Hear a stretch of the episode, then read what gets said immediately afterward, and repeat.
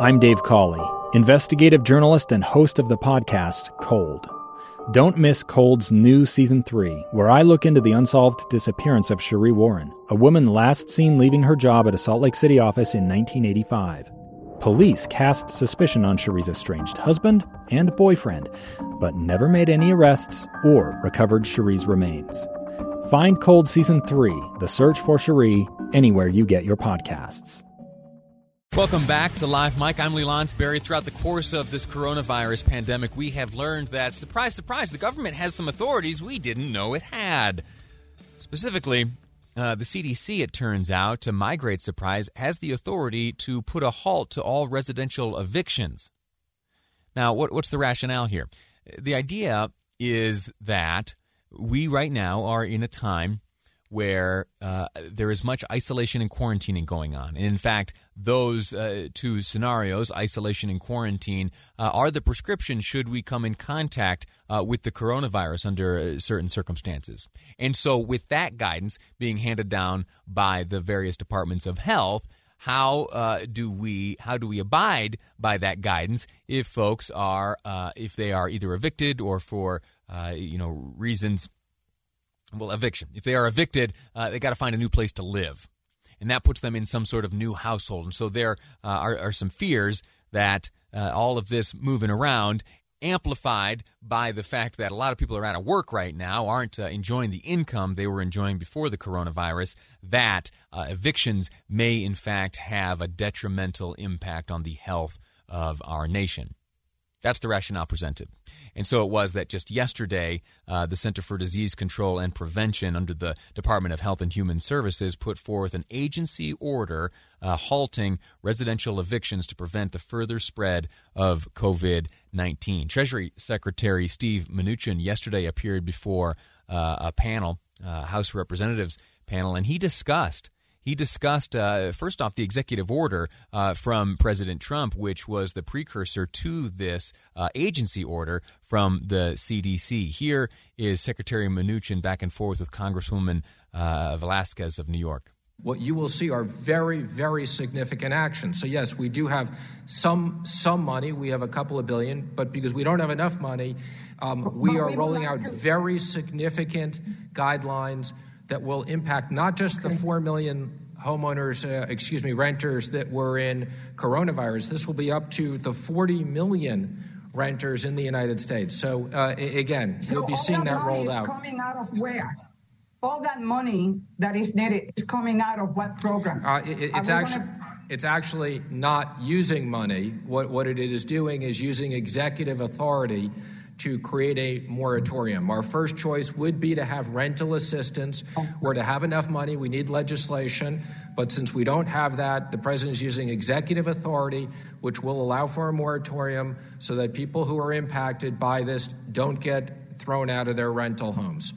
All right, so you heard from Mnuchin, you heard from Representative Velázquez, uh, you heard my description of things. That is all applying on the national level. That is a coast to coast phenomenon. And this moratorium on evictions, it does impact the entire nation. But how necessary is it here in the state of Utah? What is the circumstance experienced by uh, renters right now here in Utah? To get the answers to that question and more, Executive Director of the Utah Apartment Association, Paul Smith, joins me on the line now. Mr. Smith, how are you?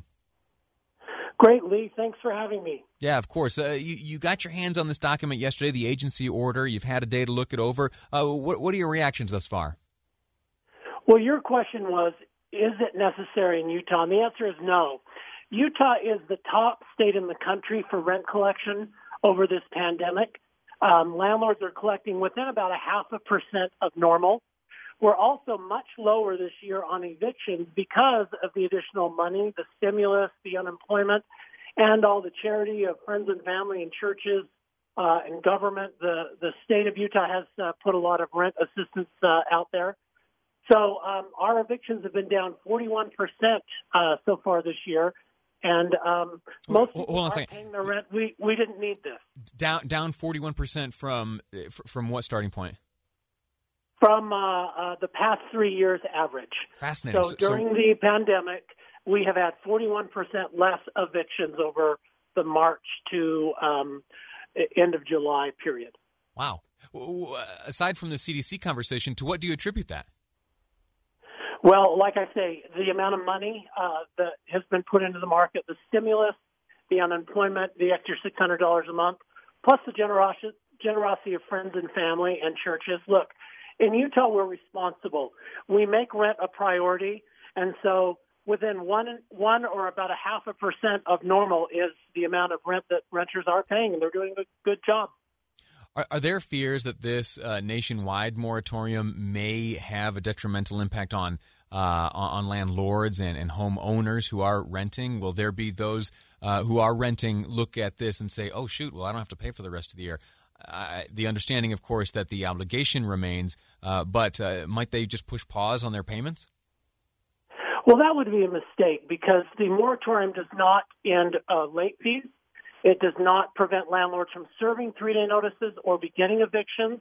And when they begin evictions, there's going to be uh, attorney's fees, court costs, and treble damages accruing. So if I'm a renter and I say to myself, hey, it's tempting under this federal moratorium to not pay, I better understand that if I don't pay and eventually in January I am evicted, the bill is going to be huge and detrimental to my lifestyle. With the, the numbers that you've shared, the the the forty one percent, uh, is there a, are there more are there more landlords now today? And I don't know if that's a PC term anymore, but uh, are there more uh, uh, property owners who are renting now? Are they responding to this, seeing like, oh my gosh, uh, things are going really, really well? Uh, maybe we should take advantage of that. Well, you know, the rental market has been doing well the last few years. Everyone who's driven around in Utah has seen the massive construction of new complexes. And that's primarily because we're just behind as a state in building housing. We don't have enough housing to own. We don't have enough housing to rent. And so uh, supply and demand has been really out of whack for a long time.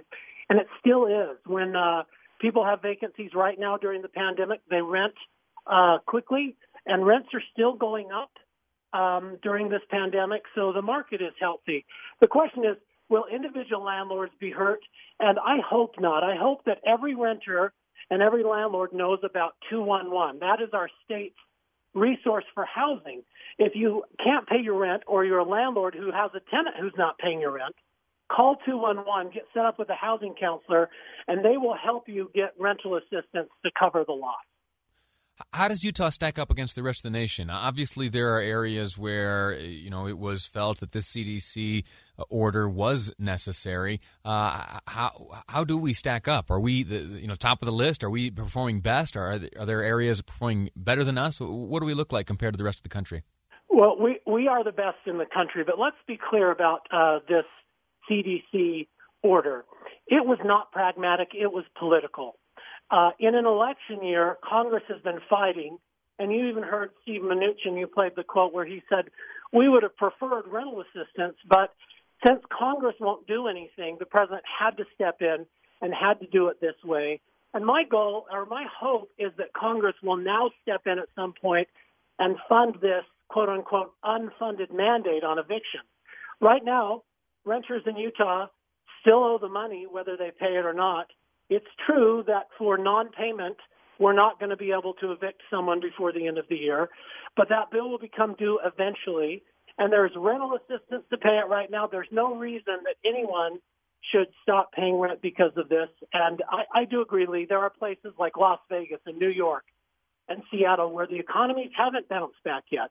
I mean, look, our unemployment is back to between four and five percent. We're doing really well. Our economy is booming. We definitely had the the V recovery, and uh, some parts of the country haven't. And I can't second guess a president who's trying to help people to um, prevent evictions. I can just hope that people won't hurt the landlords because the landlords didn't cause this crisis, and they shouldn't suffer either. Is it, is it your interpretation of this order that? Uh, eviction proceedings, which commence now due to non payment, could be, in fact, executed January 1? I'm really glad you asked because it's actually the burden on the renter to go to court and prove that they uh, comply with or qualify for this order. Let me read you the five things an individual has to do in order to qualify. Number one, they have to have used their best efforts to obtain all government assistance available. Mm. Again, they have to call 211. They have to apply. And if you'll do that, the state of Utah has $20 million right now that they can help you, and you don't have to go to the next step. Number two is uh, you have to earn more than 99000 for an individual or 198000 if you're uh, married filing jointly. Number three, you have to attest that you're unable to pay the full rent or make a housing payment due to substantial loss of income, loss of compensable hours of work or wages, a layoff, or extraordinary out of pocket medical expenses related to COVID 19. Number four, the individual is using best efforts to make timely partial payments. And number five, eviction would likely render a person homeless or force them to move into close quarters in a new uh, with other people. Yeah. So, um, what would happen, Lee, if you don't pay your rent? Is your landlord will probably start the eviction. Yeah. You'll have fees and attorney's costs accruing, and then you'll have to defend yourself, and you'll have to say, "I qualify for this federal moratorium," and you'll have to sign a document that states all of those things. Understood, Paul. I, I, have to I have to cut you off. I'm sorry. January. T- uh, t- time has expired. Thank you for spelling this all out for us. Thank you for your expertise and your insight and your uh, and your perspective. Uh, we will see how this uh, if this plays out. Uh, hopefully, there will not be those uh, left holding the bag. Unfortunately, uh, injured from this, and hopefully, it ends up not being so much an exercise in politics, but rather an exercise in getting folks safe and healthy and under a roof Uh, until they are such. So, uh, quick break. When we return. We're going to talk again about vaccines. There was a challenge laid out by Bill Clinton. Yeah, in 1997, he wanted to see an AIDS vaccine within 10 years. Well, we're not there yet. Would that be the same case for a COVID 19 vaccine? Maybe we should manage our expectations. We'll discuss it next on Live Mic. I'm Lee Lonsberry, and this is KSL News Radio.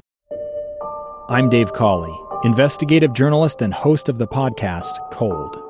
In October of 1985, a woman named Sheree Warren left work at a busy Salt Lake City office to meet her estranged husband at a downtown auto dealership. She never made it home.